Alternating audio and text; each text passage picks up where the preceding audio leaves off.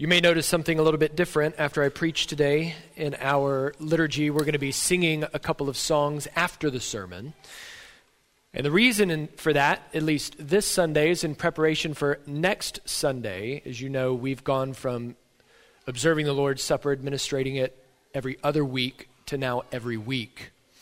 And for those who are serving in our children's ministry beginning next week, we want to make sure that they, as members of our church, have an opportunity to come and participate in the Lord's Supper with us.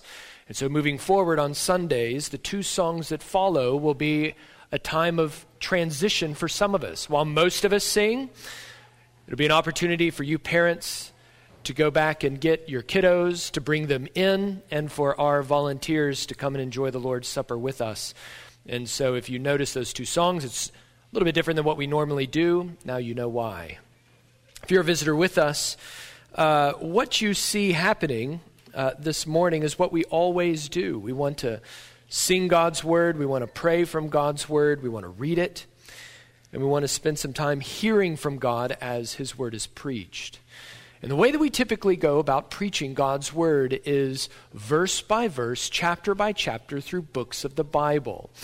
We understand that God has revealed spiritually, supernaturally, his truth in a certain way, and that we are able to honor him and the Spirit, his Spirit by which he has inspired his word, by understanding that he's not only inspired the words themselves, but how the whole thing has been organized the arguments that are being made, the narratives that are told, what is included and what is left out. And so we give God glory, honor Him, and worship Him by honoring the text in our preaching, as all of it, we understand, ultimately points to God's work in the world through the person, Jesus Christ, that is the God man. The Bible says that the Christian faith has the power, 1 John 5 4, to over overcome the world. And if you're anything like me, then your faith often has a hard time grasping and comprehending that reality that we have in Christ overcome the world, such that the world, with all of its strength and all of its power and all of its pomp, can in the end do nothing to us. Those who have trusted in Christ, those who have hoped in God and His promises, are those who have staked not only the life to come, but have staked this life, have staked their life on Him. This is what we see in the chapter that we're looking at this morning, Isaiah chapter 37. I encourage you to open up your copies of God's Word to that chapter. You can pull it up on your phone if you use one of your devices. Isaiah chapter 37. There is 66 chapters in Isaiah, just like there's 66 books of the Bible. Many scholars have said the book of Isaiah is the Bible in microcosm. That if you can understand the whole of Isaiah, then you can understand the whole of your Bible, and I think that's right. Out of 66 chapters, 63 of them are all in Hebrew poetry, with various parallelisms and line A matching with line B, matching with line B, then again with line A, and so on and so forth. But there are three chapters out of all 66 that change. They turn to story, to narrative. And that's where we find ourselves this morning. Chapters 36, through chapter 39, four chapters rather, are all narrative that's actually taken and, and narrated elsewhere in the Bible in 1 Kings or 2 Kings chapter 18 and 19. And as we observed last week, why in the world would God take the same story and repeat it twice, one in the historical books and one in the prophets? And the answer is he really, really wants us to get this. What Isaiah is doing is he is inserting a narrative in the middle of all of his preaching to drive home the central truth of his book, and that is that we are to trust in the Lord alone. That we are to stake our lives on God and his promises, And he puts in front of us an example in the king of Judah, King Hezekiah. In his dealings with Assyria, now Assyria has come against Judah, against Jerusalem. Sennacherib, the king of Assyria, has carved his way through the southern kingdom, and he has laid to waste one city after another. And now he finds himself on the outside of the gates of Jerusalem, breathing threats through the second in command, his Rabshakeh, as we see, one of those funny names in the Bible. For any of you pregnant ladies, I dare you to name your son Rabshakeh. Call him Rabbi. But that's who we see here is the Rabshakeh second in command, breathing threats at Hezekiah, undermining his trust and his faith in God, trying to define the reality of his own power and of the power of the Assyrian kingdom, as has been made evidence in the world stage there in the Fertile Crescent. There was much for Hezekiah to fear. But as we saw last week in Isaiah chapter 36, Hezekiah had begun to undergo a change. That in the face of these threats, where he had previously relied on foreign powers like Egypt to try to rescue them, where he had relied on sending money to Assyria to try to buy them off, where he had relied on all kinds of human solutions and human reason that didn't have anything to do with God.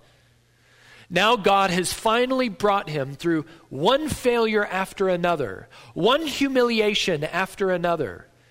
God has brought him to the point of trusting in God. And so, for the first time, he turns away from his own wisdom. He turns away from the nations around him and he turns to the house of the Lord and he sought out Isaiah. The man who'd been preaching the word all along, the one who, whom Hezekiah and the nation had been poking fun at and ignoring and ridiculing. Now it's Isaiah, the one who has words from the Lord that Hezekiah has turned to. And we see at the end of, or the beginning of 37, where we left off last week, that Hezekiah has now been brought to the point where his greatest concern is not so much his own safety, it's on his own reputation. His concerns transcend that of his circumstances. His concerns ultimately are for the glory of God. Verse 4, chapter 37, that the king of Assyria has sent to mock the living God. And the reason that he has is because of Assyria's faithlessness. And so we asked ourselves last week do we live the kinds of lives that, that demonstrates to the world that is a God worth trusting in? Or do we live the kind of lives that are so indistinguishable from those in the world around us that our faith can be dismissed as nothing more than mere sentimentality, as mere religion, such that our God would be mocked? Hezekiah doesn't care so much that he's mocked. He has been brought to the point by God's grace of caring chiefly that God's name is being mocked among the nations. And this leads us to where we are this morning. We're going to be beginning in verse 8 of chapter 37. We're going to go through the end of chapter 37. And what we're going to see is three movements. If this were a play, it'd be three acts. In Act chapter 1, we're going to see the king of Assyria speaking to King Hezekiah. And then picking up in verse 14 all the way through verse 35, we're going to see the king or King Hezekiah speaking to the King of Kings. Then the chapter concludes in verse 36 to the end with the King of Kings speaking to the King of Assyria.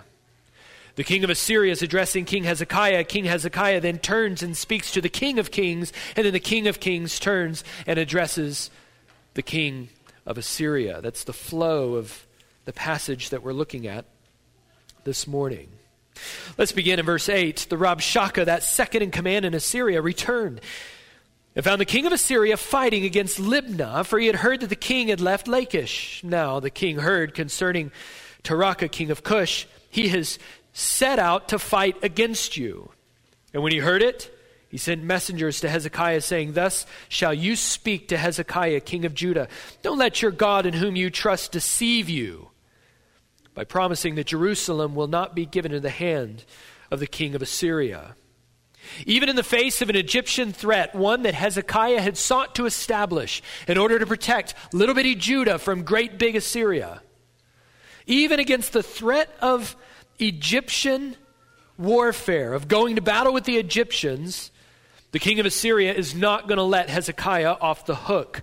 In fact, he identifies ultimately what's really at stake for Hezekiah in verse 10. Did you see that there? Do not let your God in whom you trust deceive you. Don't operate under any illusion or presumption that God, regardless of what you think He says to you, can really save you or rescue you from my hand. Of course, knowing what's really at stake, God, up in verse 7, had already promised I will get rid of Assyria. I'll send him away. He won't even lay a hand on Jerusalem. And here the Rabshakeh says, You can't believe a word of it. In fact, he says in verses 11 to 13, Don't buy a single word. I don't want you to buy it at all because have you heard, verse 11? Have you heard what the kings of Assyria have done to all lands, devoting them to destruction? When you consider all of that, he says, Will you be delivered? Have the gods of the nations delivered them? The nations that my fathers destroyed, Gozan, Haran, Reseph, and the people of Eden who were in Telassar. Where's the king of Hamath, the king of Arpad, the king of the city of Sepharvaim, the king of Hena, the king of Ivah? Of course, what he's saying is every single one of these have been laid waste. Assyria is undefeated. Nobody's come against us and stood in the end.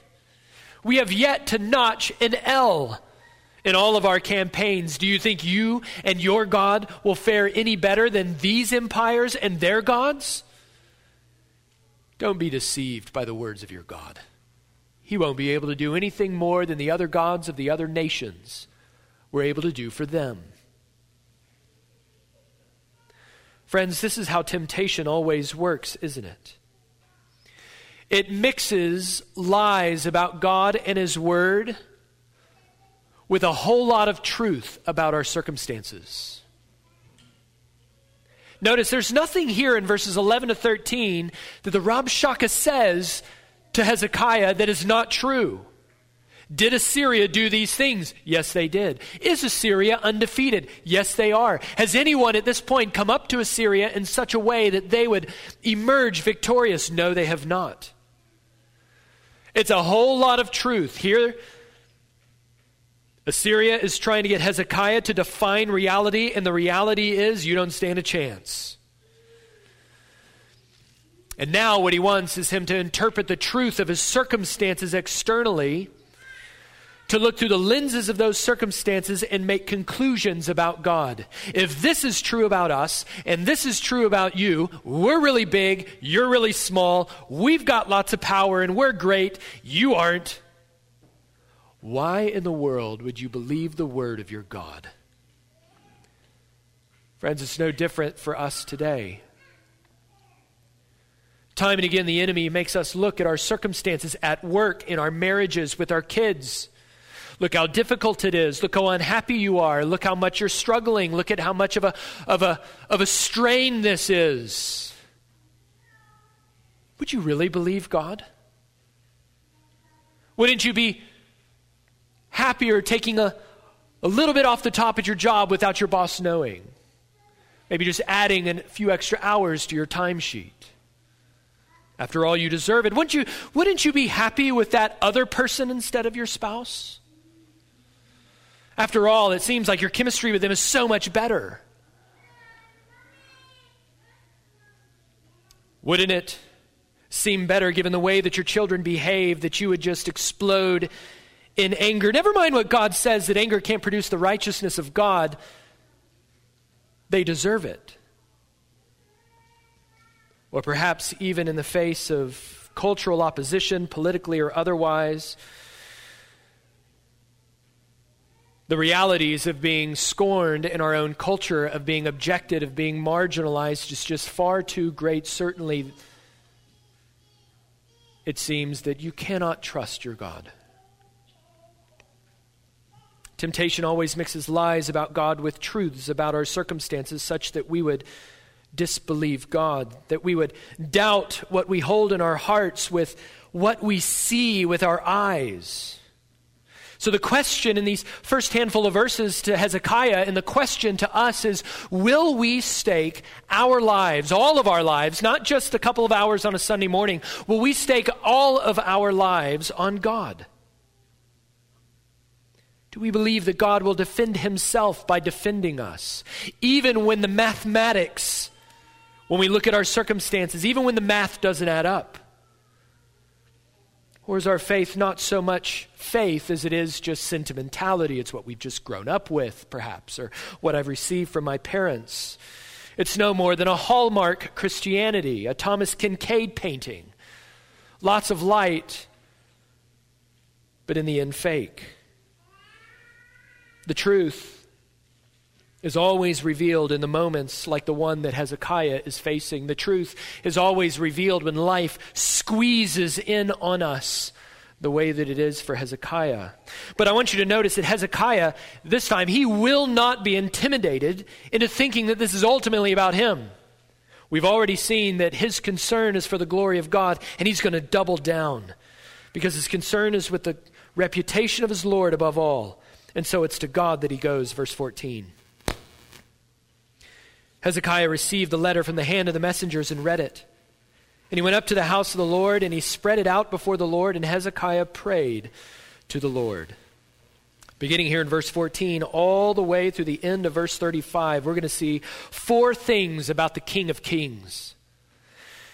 In verses 14 to 20, we're going to see the king's sufficiency. In verses 21 to 29, we're going to see the king's sovereignty.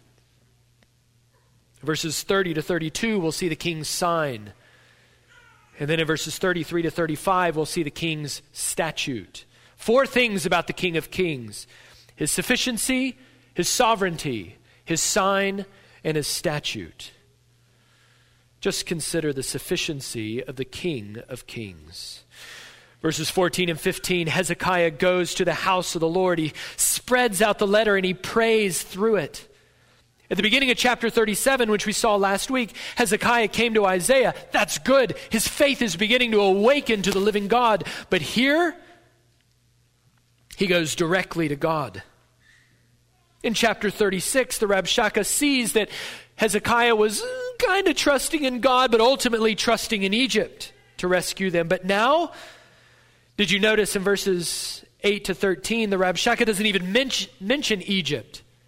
The only thing he's worried about undermining with Hezekiah is his faith in God. And why is that?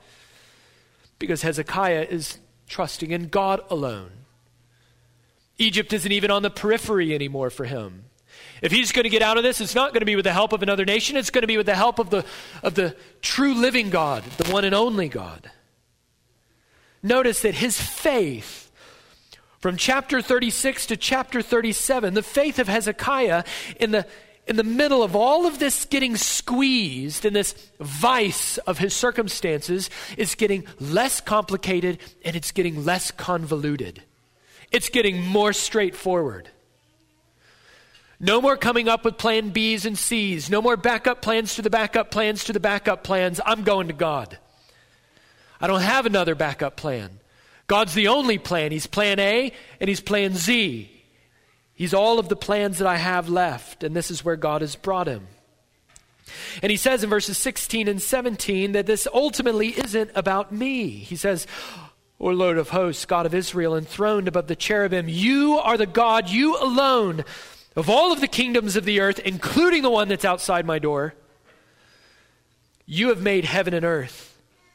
Incline your ear, O Lord, and hear. Open your eyes, O Lord, and see. Hear the words of Sennacherib, which he has sent to mock the living God.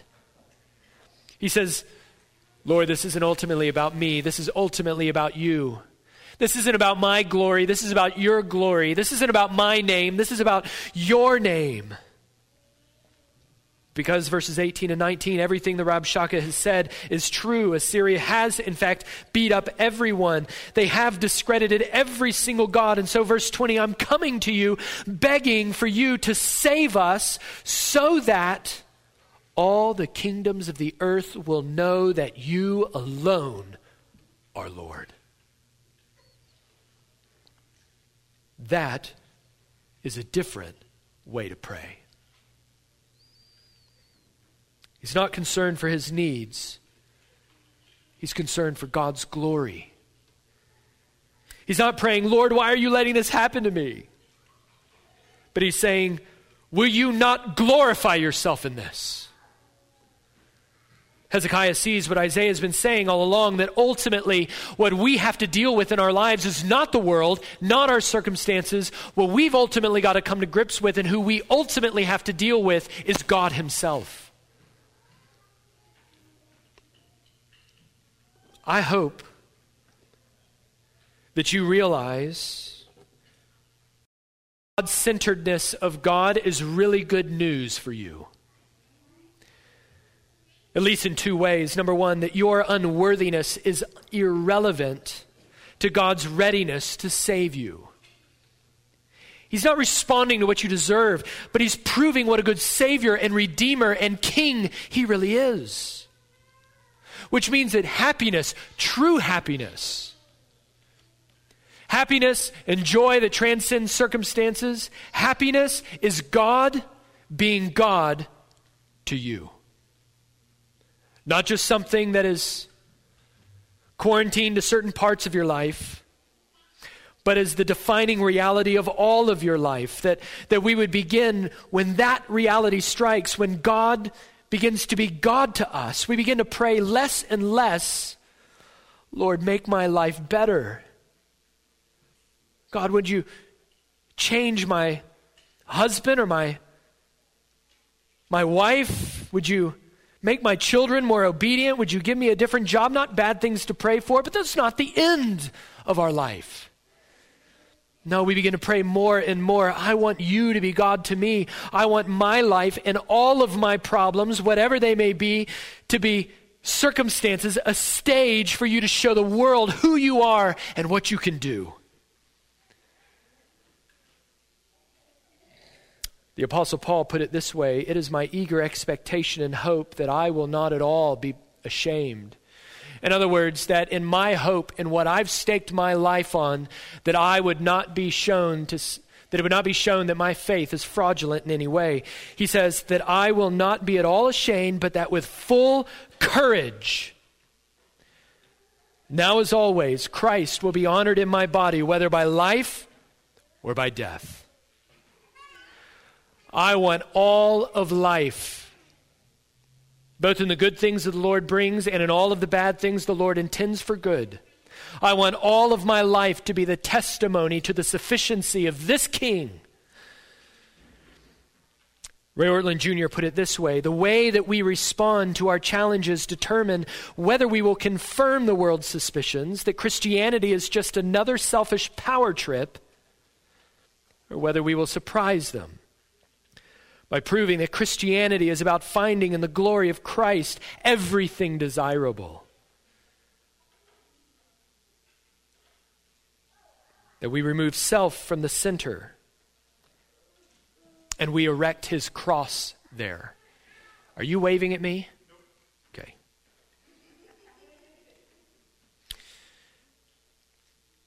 Beginning in verse 21 through the end of verse 35, these next three sections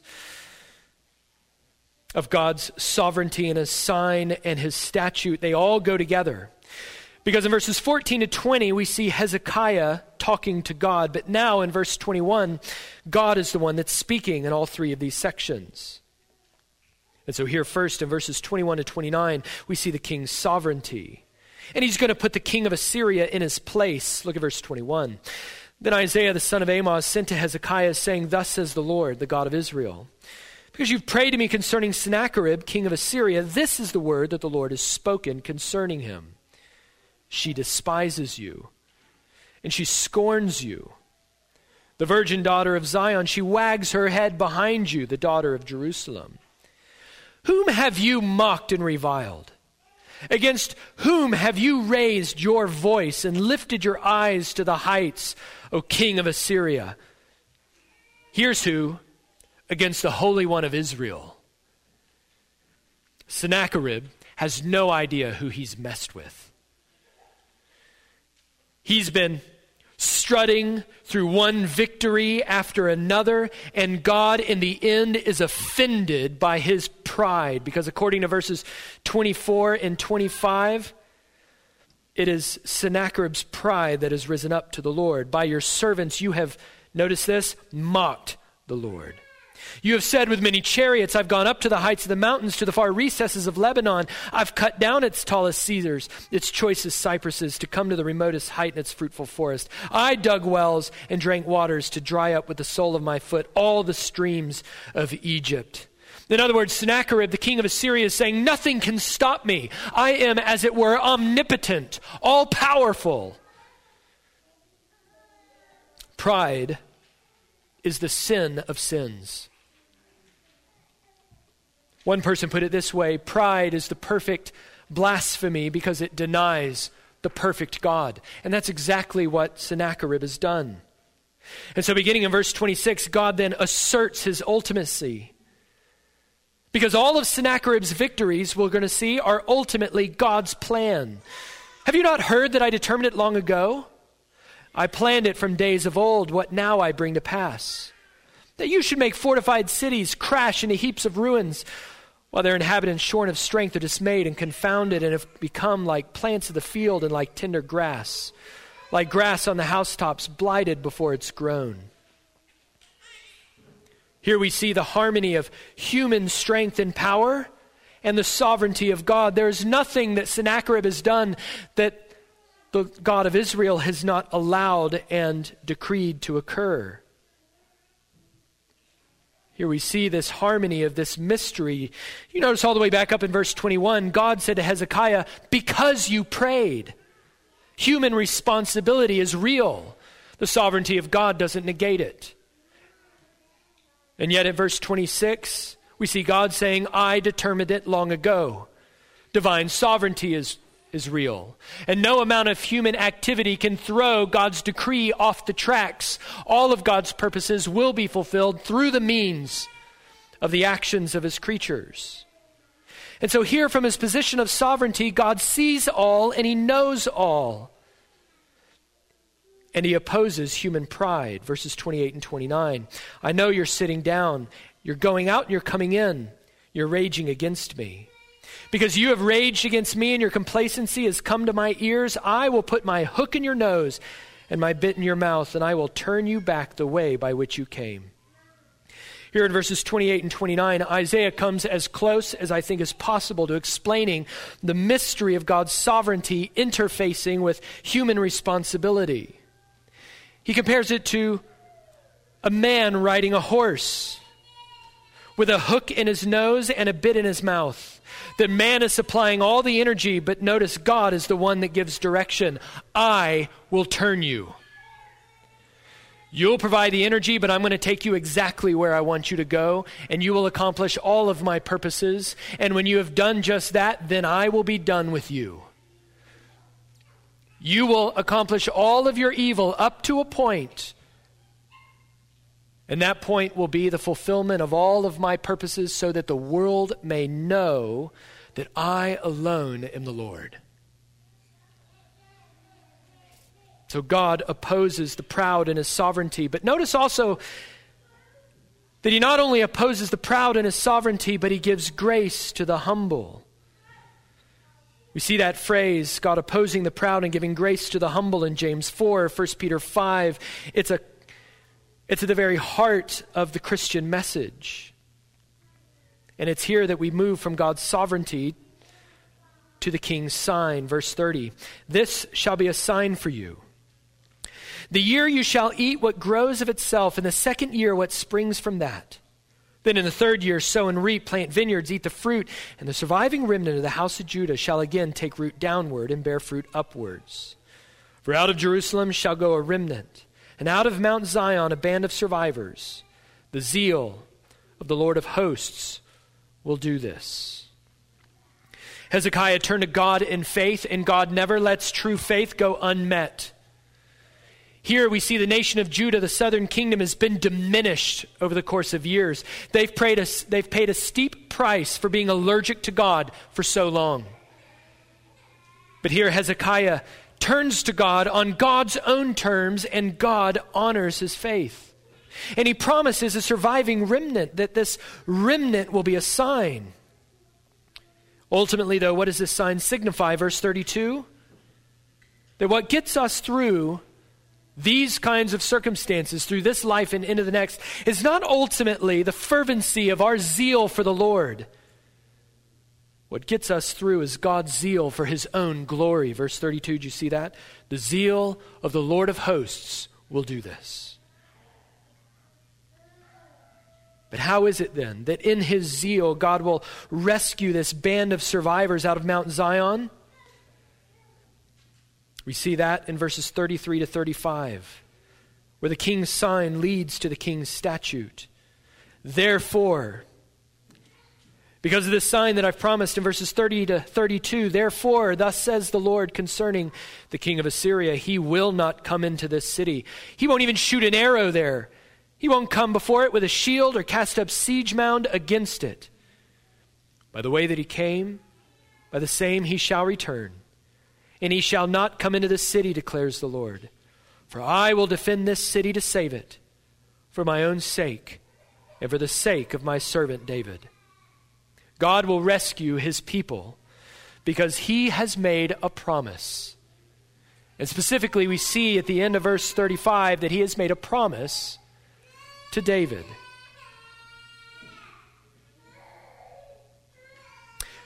From its initiation with Abraham all the way back in Genesis 12, the kingdom of Israel and all of its covenants, the Abrahamic covenant, the Mosaic covenant, and the Davidic covenant, all of these covenants contain the promise of a seed. And this seed would end up being the serpent crushing seed of the woman promised in Genesis 3, as well as the nation's blessing seed of Abraham in Genesis 12.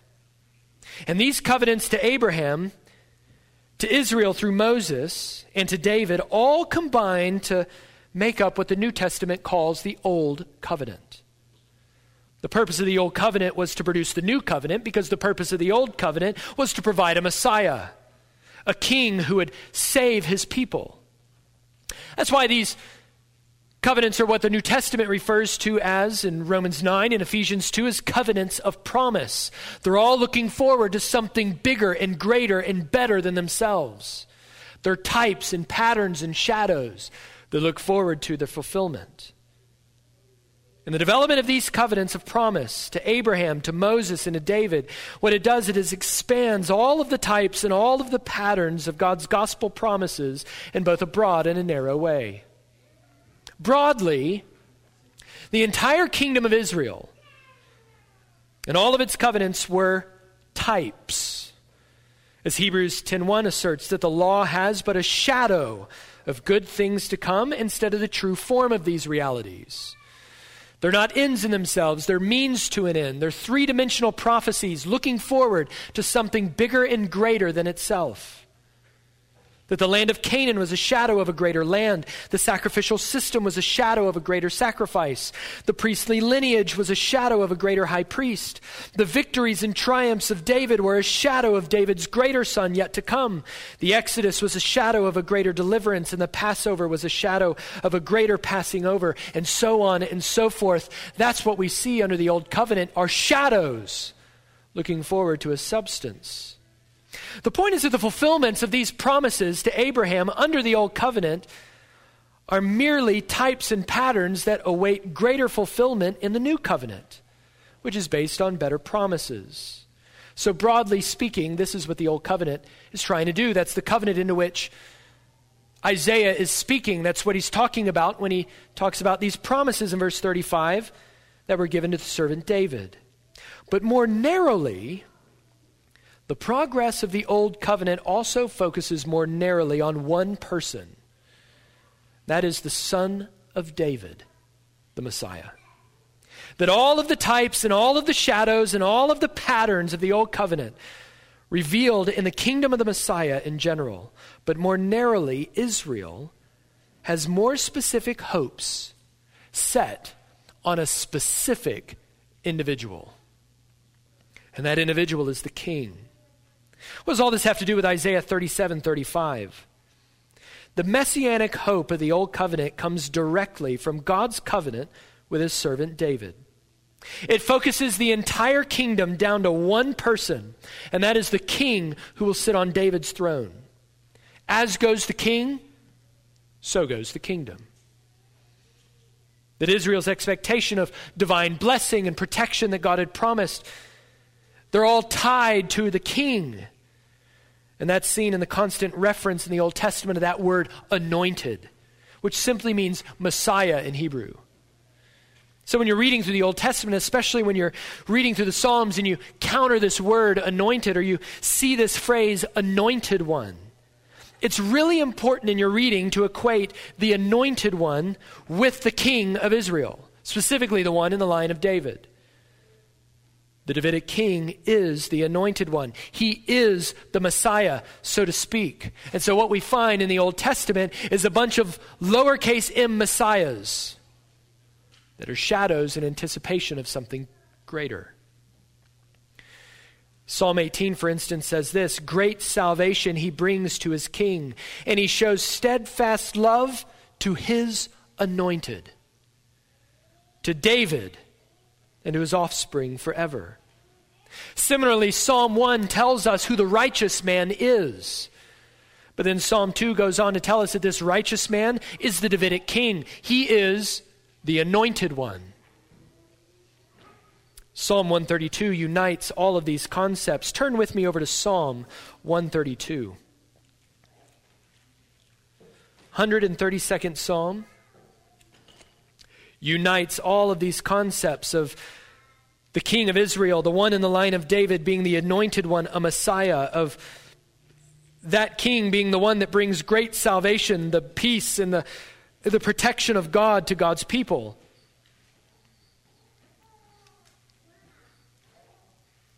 Psalm 132. Beginning in verse 10 For the sake of your servant David, do not turn away the face of your anointed one. The Lord swore to David a sure oath from which he will not turn back. One of the sons of your body I will set on this throne. And if your sons keep my covenant and my testimonies that I shall teach them, their sons also forever shall sit on your throne. For the Lord has chosen Zion. He has desired it for his dwelling place. This is my resting place forever, God says. Here I will dwell, for I have desired it. I will abundantly bless her provisions, and I'll satisfy her poor with bread.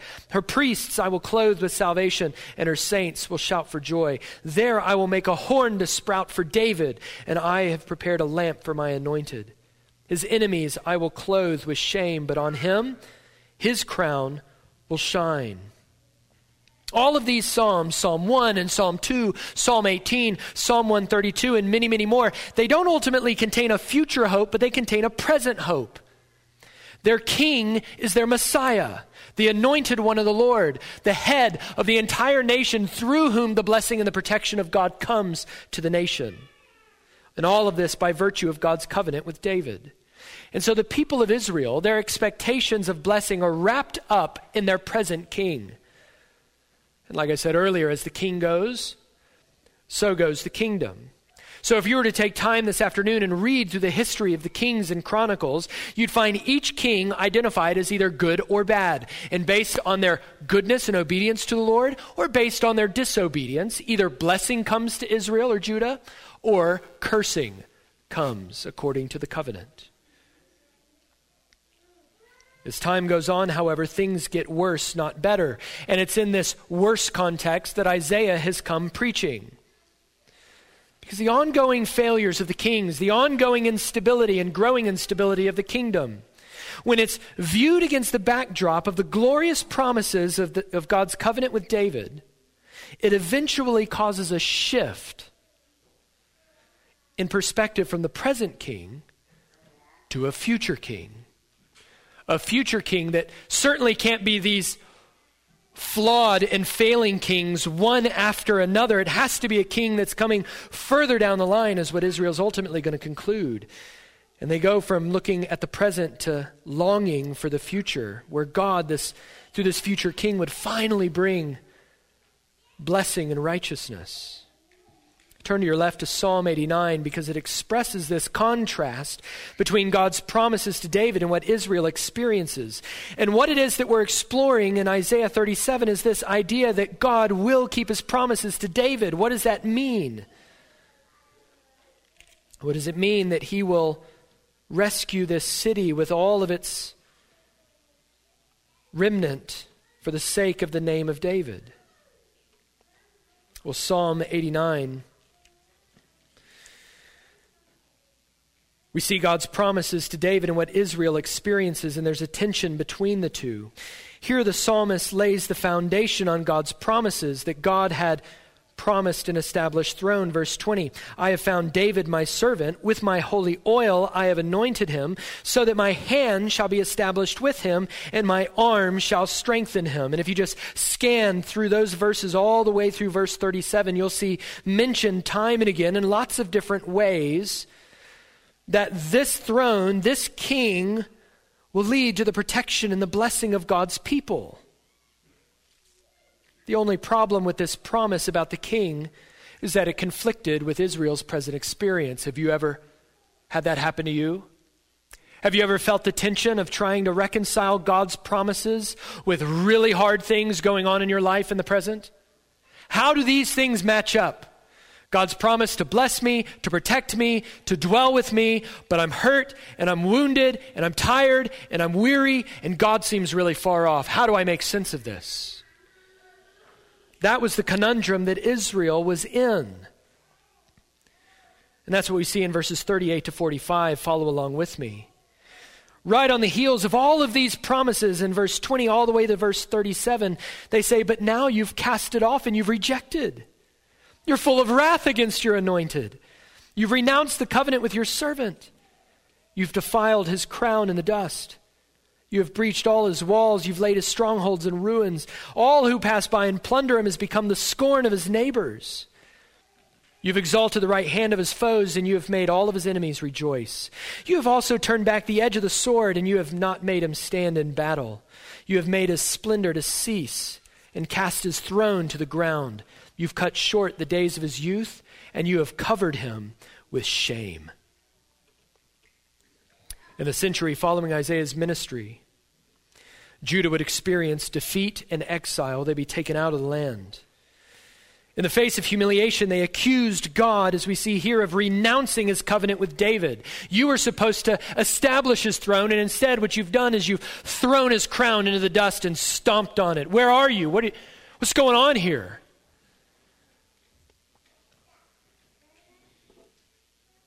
Zedekiah, the king at the time, a century after Isaiah, under around the time that Jeremiah was prophesying, Zedekiah the king was taken captive to Babylon. His sons were killed in front of his eyes, and then his own eyes were gouged out. And it seems in that moment as if the house of David has come to an end, and with it, God's promises. That's the context of these verses. That God has not been a man of his word, so to speak. He talked a big game to David, but he couldn't ultimately come through in the clutch. That's the tension that they're wrestling with. And so you can see then, beginning in verse 46, that Judah couldn't reconcile all of this with the promises of God. And they say, How long, O Lord? Will you hide yourself forever? Long will your wrath burn like fire? Remember how short my time is. For what vanity you have created in the children of man. What man can live and never see death? Who can deliver his soul from the power of Sheol? Judah was longing for the Lord to raise up his anointed one, a king to save them and protect them and bless them, because that's what God promised to do. That was the promise that he gave to David. But notice how their hope is now shifted from the present king because there has been no righteous kings in their day, and it shifts instead to the future. That with each flawed ruler, Israel looked to the next one and then the next one, always awaiting a truly righteous king from the line of David whose throne would be established. And then once the kingdom was taken from the land, the question in Israel's mind, verse 49, was simply, Where then is the Lord's anointed? We don't see him.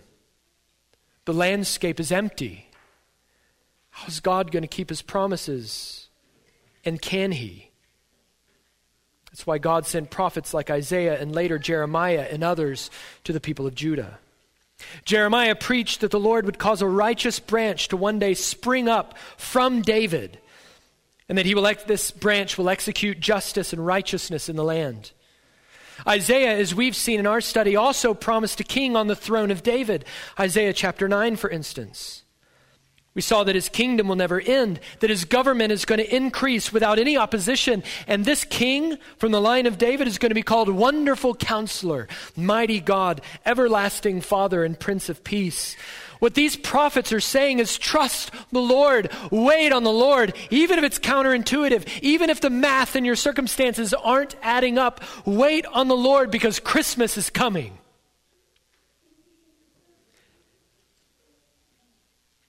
And it's with that in mind, I want you to turn with me to Matthew chapter 1.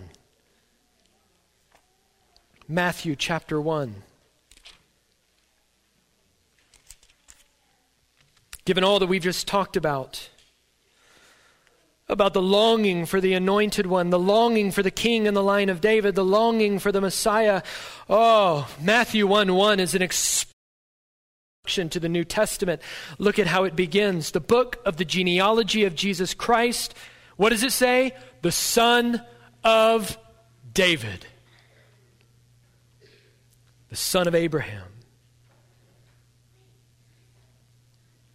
The most common designation given to Jesus in Matthew's gospel, in fact, is the son of David. Notice in the opening genealogy how Matthew traces Jesus' physical, physical lineage from Abraham to David in verses 2 through 6, and then from David to Jesus in verses 7 to 16. And then he presses the point even further in verse 20, where he connects the birth of Jesus to Isaiah's promise of the Davidic Messiah in Isaiah chapter 9. Look at verse 20. But as Joseph considered these things, behold, an angel of the Lord appeared to him in a dream, saying, Joseph, son of who? Of David. Do not fear to take Mary as your wife, for that which is conceived in her is from the Holy Spirit. She will bear a son, and you will call his name Jesus, for he will save his people from their sins. And all of this took place to fulfill what the Lord had spoken by the prophet concerning the Davidic king in Isaiah 9. Behold, the virgin shall conceive and bear a son, and they will call his name Emmanuel, which means God with us. Luke gives a similar genealogy as Matthew in his gospel. And then in Acts, he records the apostles preaching this Christ as the Messiah in the line of David. Peter proclaimed in Acts chapter 2 that the resurrection of the Lord Jesus Christ was a fulfillment of all of these Old Testament expectations, specifically in Psalm 16. Paul preached in Acts chapter 13 that God raised up David to be their king, of whom he testified and said, I have found in David, the son of Jesse, a man after my own heart who will do my will. And of this man's offspring, God has brought to Israel a Savior, Jesus, whom he promised. In fact, the Apostle Paul understood the Davidic covenant to be at the heart of the gospel, that there is no gospel apart from the promises of God to establish the name of David for the sake of his servant. That's what he says in Romans chapter 1. Turn with me and look at Romans chapter 1.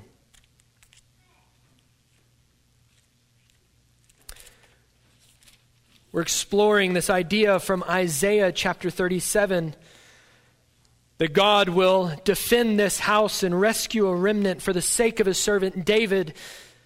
And it's in that backdrop that the Apostle Paul, inspired by the Holy Spirit, writes this Paul, a servant of Jesus Christ, called to be an apostle set apart for the gospel of God which he promised beforehand through his prophets in the Holy Scriptures concerning his son who was descended from David, according to the flesh, and was declared to be the Son of God in power, according to the Spirit of holiness by his resurrection from the dead, Jesus Christ our Lord. In his pastoral letter to Timothy, the Apostle Paul exhorts his young protege remember Jesus Christ risen from the dead, the offspring of David, as preached in my gospel. There is no gospel if God does not save a remnant by defending a city for the sake of David. There is no gospel apart from the promises of David. This is no hallmark gospel. This is a gospel that has been rooted in the mighty acts of God through history, in preserving a seed promised to the woman to crush a serpent's head, in preserving a seed that was promised to Abraham to be a blessing to the nations, to preserve a seed that is seen and prefigured in all of the types and shadows of the kingdom of Israel and is narrowed down to one who will sit on the throne of David. That seed, Paul says, is none other than the Lord Jesus Christ, the one promised from of old. And he is the only one by which our lives must be staked. That's why when you get to the end of the Bible, Revelation chapter 3, Jesus reveals himself to be, quote, the Holy One, the true One, who has the key of David. Then the elders in the heavenly vision of Revelation 5 proclaim, Weep no more. Behold, the lion of Judah, the root of David, has conquered. Finally, in the last chapter of the Bible, Revelation 22, Jesus proclaims this about himself I, Jesus, am the root and the descendant of David, the bright morning star. And these and many, many more, what we find in the New Testament is a portrait of Jesus as the true and the better son of David who protects and blesses God's true people, those who are the survivors of Mount Zion. And unlike all those kings that came before him in the line of David, the Lord Jesus Christ proved to be the true Davidic king, the anointed Messiah who was promised, who never added anything or took anything away from God's word. That he is the serpent crushing seed of the woman who is also the nation's blessing seed of Abraham. He's the fulfillment of all of the types and shadows of the kingdom of Israel, and he is the son of David, the man of peace, the Solomon of the world and as the perfectly righteous head of the new covenant, all of the blessings of God's promises and of his protection over his people and of divine presence in their lives comes through this king for all those who by faith alone stake their lives on him. Friends, have you staked your life on this God? Or have you been tempted in looking at your circumstances to believe the words of the Rabshakehs in your life? That your circumstances prove that this God can't save you, this God doesn't exist, and yet consider what this God has done. He says, I'll put a hook in your nose, I'll put a bridle in your mouth, and I will lead you where I want you to go. And where I want you to go is the same place that I want every twist and turn in history to go, and that is to the apex, the climax of all of world history.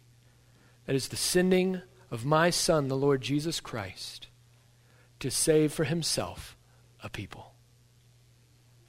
That is a God worth staking your life on. Indeed, as God promised through Isaiah, I will defend this city and I will save it. For my own sake and the sake of my servant David, that the zeal of the Lord will do it.